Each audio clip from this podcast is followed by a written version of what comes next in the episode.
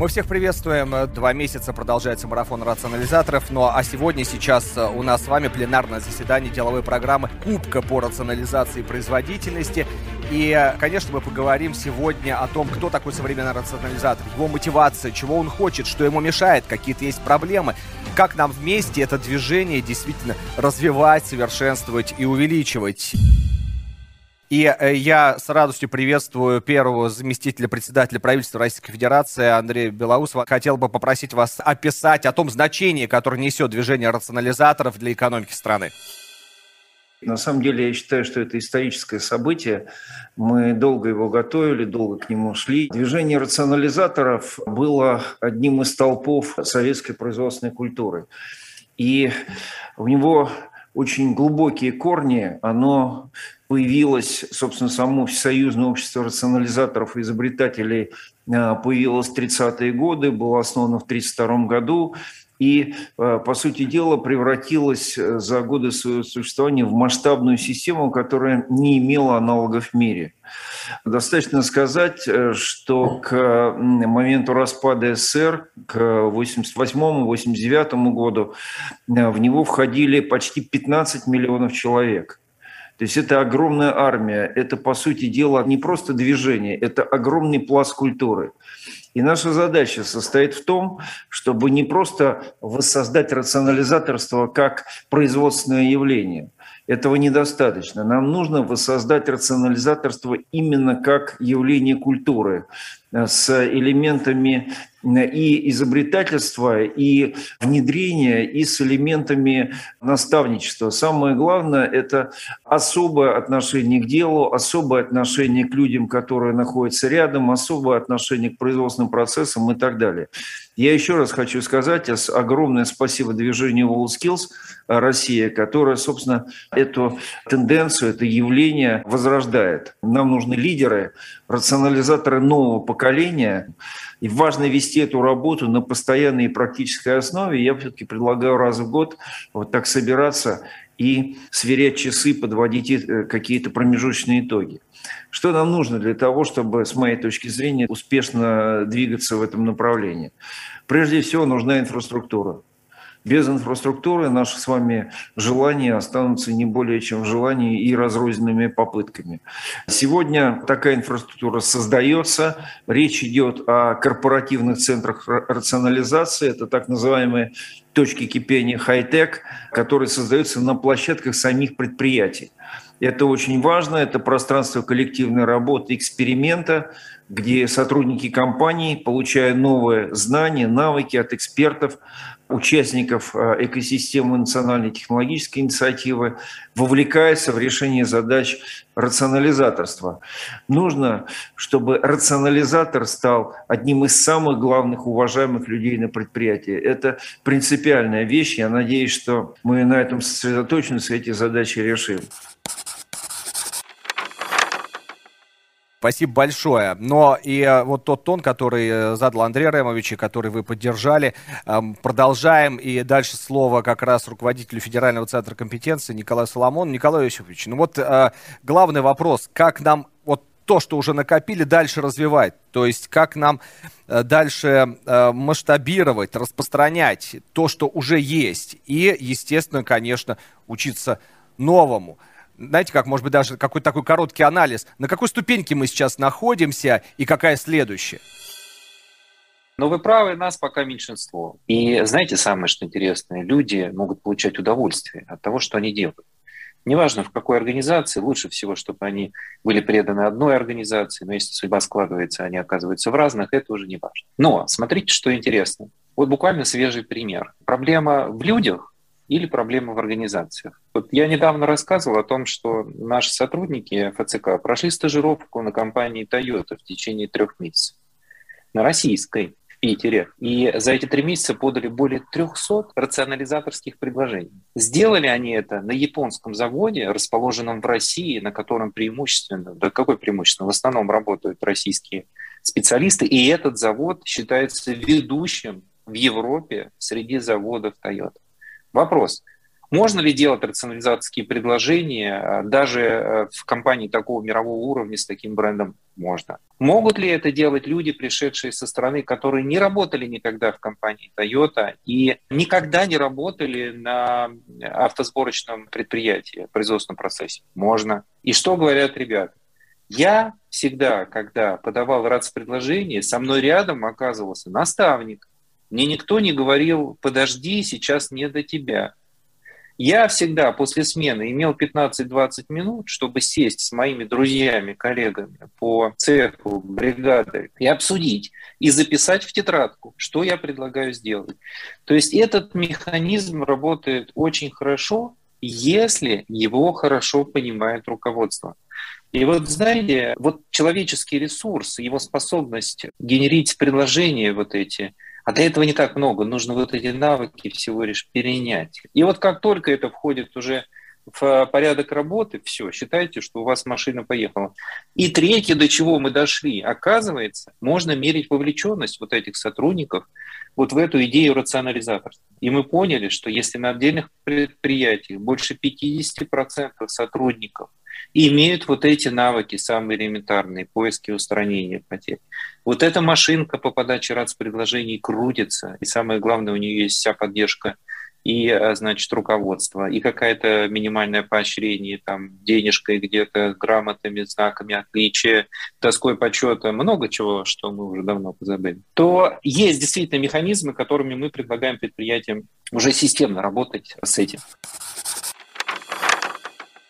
Э, у меня сразу естественное желание передать слово э, Сергею Обозову, заместителю генерального директора по развитию производственной системы э, корпорации «Росатом».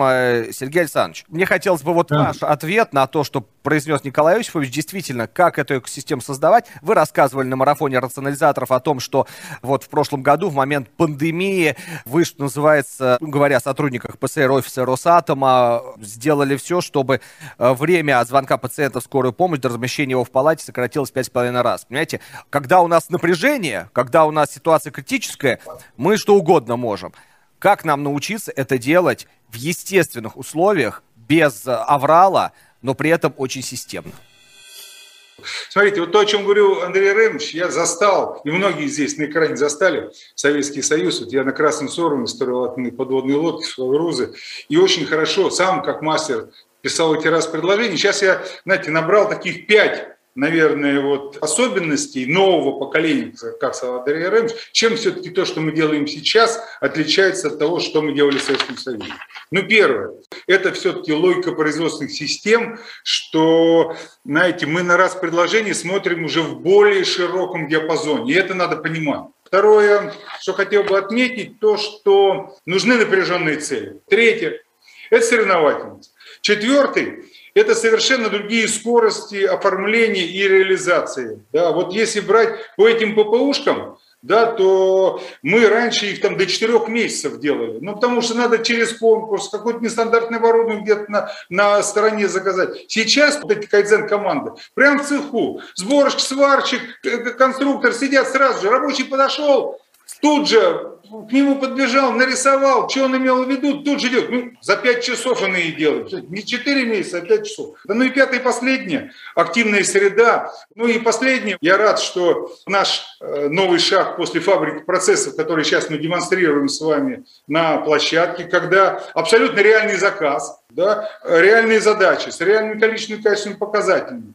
используются реальные инструменты. Сейчас команда ищет решения да, ищет в режиме изобретательства, рационализаторства. И самое важное, что лучше из этих решений мы будем непосредственно внедрять, а это производство блоков, значит, ну, блочков, которые дальше войдут в шкафы по АСУ ТП на строящиеся на наши атомные станции. Резюмируя, конечно, мы должны работать с человеком, мы должны работать с нашим сотрудником. То есть здесь вопрос такого, знаете, понимания человеческого потенциала и тех возможностей, которые он дает нам, и главное его мотивации. Максим Александрович, вот из э, логики этого обсуждения, мы, видите, как тоже так, знаете, обращаемся к советскому прошлому, потому что действительно был очень большой опыт. Советский космос, ну, это космос номер один был. Как вы сейчас видите, что вы берете лучше из прошлого, и как вы сейчас дополняете это работой, в том числе с вашими сотрудниками, для того, чтобы развивать рационализаторство и культуру производства? Первый заместитель генерального директора Роскосмоса Максим Овчинников. Мы да, должны понимать, что если мы сейчас не сформируем вот этот самый спрос и инфраструктуру рационализаторства, то мы безнадежно отстанем от конкурентов и, в общем, потеряем э, свои позиции на, мир, на мировой арене. Лучшее то, что мы можем взять с советского времени, коллеги уже сказали, в общем, это те самые стандарты управления качеством, управления производством. К сожалению, многое было потеряно в 90-е годы, но тем не менее, последнее время мы в общем, пытаемся перейти уже от поддержки каких-то очагов рационализаторства к системной работе, к системной поддержке Э, лидеров э, в этой э, сфере в госкорпорации на предприятиях отрасли, это уже дает свои, в общем, плоды и результаты. Да? Если мы в 2013, 2014, 2015 годах имели, в общем, чудовищную статистику по авариям, то на сегодняшний день мы, в общем, мировые лидеры по безаварийности в сфере пусковых услуг, что не может не радовать и положительно сказывается на наших конкурентных преимуществах. Про экономические процессы тоже, в общем, можем сказать, что нам удалось за последние три года наладить некоторые процессы в госкорпорации и получить достаточно серьезный экономический результат. Например, рад планирование в налоговой сфере затратами в 20 миллионов рублей нам, в общем, дало эффект в 7 миллиардов рублей ежегодно. Всегда, в общем, мы воодушевленно рассказываем про изменения, про потребности в изменениях, а, но когда начинаем эти изменения внедрять, мы сталкиваемся зачастую с достаточно серьезными барьерами. Ну, человеческий разум, к сожалению, так устроен, что все стандартное ближе, чем какая-то там Проверенная. неопределенность, да, и, в общем, какие-то риски, с которыми мы сталкиваемся, в том числе, когда большие преобразования реализуем. Поэтому здесь, наверное, а, нужно к этому процессу проходить рационально. Дальше мне бы хотелось предоставить слово Юлии Цветковой, директору по управлению персоналом государственной корпорации Ростех, тоже огромная корпорация, огромное количество заводов. И вот видите, мы так уже сейчас перешли о том, что мы говорим не только о производстве, мы говорим еще и о рационализаторстве в экономической сфере. Мы говорим о том, что есть ценности. Э, Юлия, скажите, пожалуйста, все-таки какие инструменты вы используете для того, чтобы в рамках корпорации Ростех движение рационализаторства, оно было именно движением, а не э, просто лишь фактом существования? Слушаю действительно внимательно всех спикеров, всех докладчиков. А, наверное, если бы у нас э, была бы запущена система Ментиком, наверное, у нас бы ключевые слова, которые бы по итогам появились на экране, был бы, наверное, системный подход, ценности, общее дело, общие задачи и культура рационализаторства. Потому что так или иначе мы все говорим а, практически об одном и том же. Из такого, наверное, самого очевидного. Ну, первое, понятно, что рационализаторство — это движение, которое должно, соответственно, быть простимулировано со стороны руководства всех уровней. Естественно, здесь надо говорить и про культуру, и про ценности, и внедрять этот подход, а, в том числе объясняя, что человек имеет право на ошибку. Естественно, есть эти риски, мы обязаны их учитывать, производственные, экологические, социальные, человеческие, какие угодно. Но тем не менее, соответственно, человек, который занимается рационализаторством, который предлагает идеи, он должен иметь право на ошибку. И это как раз та самая культура, которая должна внедряться на всех уровнях. Потому что когда тебя сковывает страх, когда ты боишься сделать что-то неправильно, когда ты боишься ошибиться, ну, безусловно, ты не сделаешь ничего. Поэтому нам очень важно на ментальном уровне прежде всего внушить людям, что, соответственно, не ошибается тот, кто ничего не делает. А тот, кто что-то предлагает и делает, он всегда так или иначе в чем-то ошибается. Но в этом, собственно, нет никакого криминала, потому что рядом с тобой должны быть наставники, рядом с тобой должны быть люди, которые отвечают за рационализаторство на предприятии в целом. Второй момент, про который не могу не сказать, это, конечно, мотивация. И здесь мы говорим не только про моральную мотивацию, хотя это тоже очень важно, но и про вполне себе понятную материальную, осязаемую мотивацию. Мы сейчас внедряем инструменты проектного премирования – инструменты а, мотивации за рационализаторские идеи. И мы даже думаем а, про дополнительные критерии. Если твоя рационализаторская идея хороша для твоего завода или твоего предприятия, это один случай, а другой случай, когда она может быть тиражируемой и масштабируемой. Это, соответственно, дополнительный вес этому рационализаторскому предложению. То есть вот какая парадигма сейчас внедряется в госкорпорации Ростех. Мы действительно превращаем хорошие рационализаторские идеи и высокотехнологичные проекты в стартапы. У нас для этого созданы системы финансирования, системы поддержки. Более того, о чем мы сейчас думаем, а вполне возможно, что те рационализаторские идеи и проекты, которые рождаются для корпораций и внутри корпораций, и изначально нацелены на повышение эффективности деятельности корпораций, они могут точно так же быть транслированы во внешний мир. Компания Сибура управляющий директор корпоративного университета Сибура Рустам Галиахметов с нами. И, наверное, тоже вопрос про, про ценность сотрудников, про то, можно ли взращивать мотивацию рационализатора, можно ли воспитывать рационализатора, или это нечто заложенное как личностная характеристика? Вот как к этому подходить? Потому что среди шести ценностей Сибура три касаются именно людей, насколько я помню, это сплоченная команда, взаимоуважение и партнерство. Но хочу сразу отметить, каким образом эти ценности появились. Они точно не были спущены сверху, а обсуждение проходило в трудовых коллективах. И вот эти вот из большого листа ценностей коллективы сами определяли, какие ценности являются самыми важными. В данном случае каждый отвечал на вопрос, как он позиционирует то, где работает, чем он занимается, в общении с коллегами, с друзьями, кругу семьи, что важно для него самого лично сегодня и что будет важным э, являться завтра. И вот через определение этих ценностей как раз-таки формировался весь пакет ценностей, которые определяем для себя на ближайший период.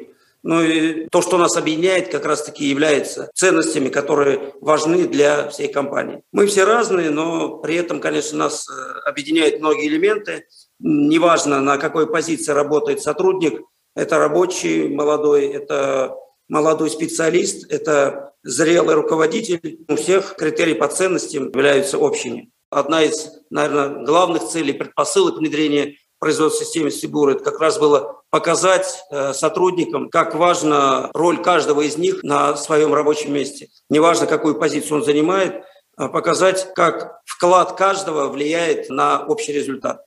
И в рамках э, внедрения производственной системы мы как раз и создали отдел непрерывных улучшений, которые направлены были на то, чтобы учить людей поиску рационализаторских идей, учить людей находить какие-то упущения, какие-то недоработки, которые далее можно реализовывать для того, чтобы улучшать показатели, будь то по производительности, будь то по качеству и так далее.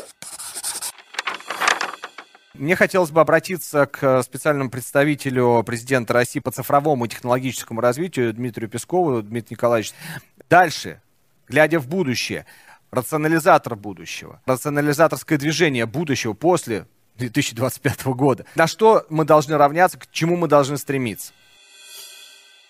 С большим интересом прослушал дискуссию.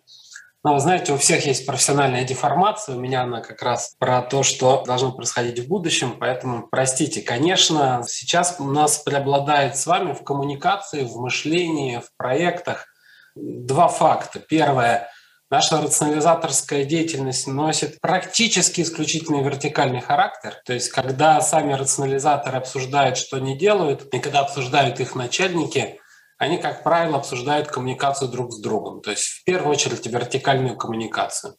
Горизонтальный предельно мало. Второе – это системный подход. Логика системно-промышленного подхода с главная идея «давайте возродим гостевый Советский Союз» — это то, что пока преобладает в нашем мышлении.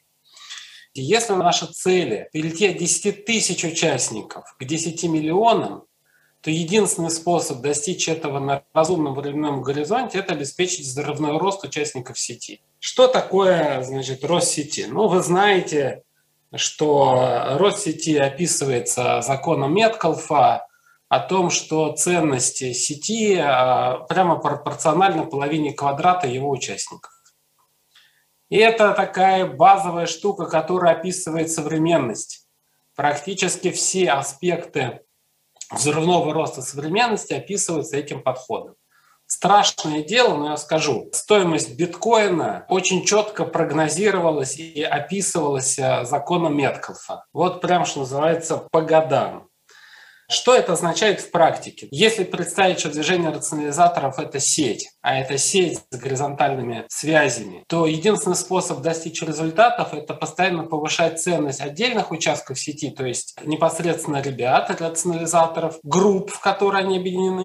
Второе – это а, механизмы инвестиций в подобного рода решения. Это решение типа Кикстартера, которые сегодня существуют на глобальном рынке, который позволяет по-другому привлекать финансирование в подобного рода решения. Дальше. Это уход от понятия просто баз данных к тому, чему-то, что-то типа техкранча, то есть прозрачным, понятным базам внедрения, связанным с описанием этого внедрения, который автоматически понятен для всей сети. И, конечно, создание специализированных медиа. То есть еще раз, коротко завершая, что такое рационализаторство будущего? Сеть, большая сеть, в которой ценность растет а постоянно каждого узла сети и связи между сетями, которые постоянно используют лучшие практики, которые есть в инвестиционном блоке, в венчурном бизнесе, в продажах и в современных медиа для построения, собственно говоря, своей устойчивости и способов своего сверхбыстрого роста. Боюсь, что для нас это единственный способ обеспечить достижение цели от 10 тысяч к 10 миллионам хотя бы на пятилетнем горизонте. И в финале нашего сегодняшнего разговора, нашего пленарного заседания, я хотел бы обратиться к генеральному директору Агентства развития профессионального мастерства WorldSkills Россия Роберту Уразову. Сегодняшнее мероприятие и как и марафон рационализаторов э, проходит благодаря агентству. Роберт Наильевич, я бы попросил бы вас резюмировать вот то, что мы сегодня услышали, и резюмировать это, естественно, фиксируя и то, что сейчас проходит Кубок рационализаторов, и, конечно, думая о дне завтрашнем. Да, ну давайте, ну, сначала бюрократическая часть. У нас в проекте 100 тысяч задач. Но черт бы с этой цифрой, вопрос в другом. Вот в, Российском, в Советском Союзе было 15 миллионов рационализаторов. А вопрос, какой был КПД? Очень большой вопрос. Вот Саяно-Шушинская ГЭС-то есть, а батареи за раз холодные. А почему так? Ну, потому что, извините, мы централизованно решаем эту задачу. Тепло подается сверху, а не снизу. Задача попробовать это сделать несколько по-другому, как это движение WorldSkills устроено. Энергия снизу. Вот попробуйте ее подхватить. Мы всегда привыкли, что мы работаем с руководителями, через руководителей пытаемся что-то поменять. Но сами понимаем, что вот Николай об этом очень хорошо говорил, Сергей Александрович говорил, не вводится культура по приказу, такого не существует. Мало того, что ты сам должен показать, ты должен зажечь массы. Вот эта попытка зажечь массы снизу, другой подход. Как это сделать? Но вот если мы ограничимся исключительно корпоративными историями, то есть вот этими вертикальными коммуникациями, мы так останемся. Нам придется брать не числом, а брать умением. Не получится нам воссоздать такое же сообщество, огромное, в абсолютно других культурных условиях. Мы и страна маленькая по населению, соответственно, у нас не миллиарды людей, а всего лишь 140 миллионов. Если мы не найдем супер решение, которое позволит бить немца по-другому, да, как бы, ну не выйдет. Я призываю всех следить за кубком по рационализации, следить его в том числе за его деловой программой. И я хочу сказать, что наш марафон рационализаторов не закончился. У нас впереди еще мероприятия, у нас еще встречи, диалоги и очень и очень интересные и полезные. Поэтому следите за марафоном рационализаторов и продолжайте верить в то, что каждый из нас может лично изменить очень многое, даже если просто какую-то свою, может быть, маленькую идею, но предлагает для всех. Я Андрей Журанков, я благодарю всех участников сегодняшнего заседания за эту дискуссию, за те смыслы, которые прозвучали, и благодарю всю аудиторию и желаю всем успехов. Спасибо.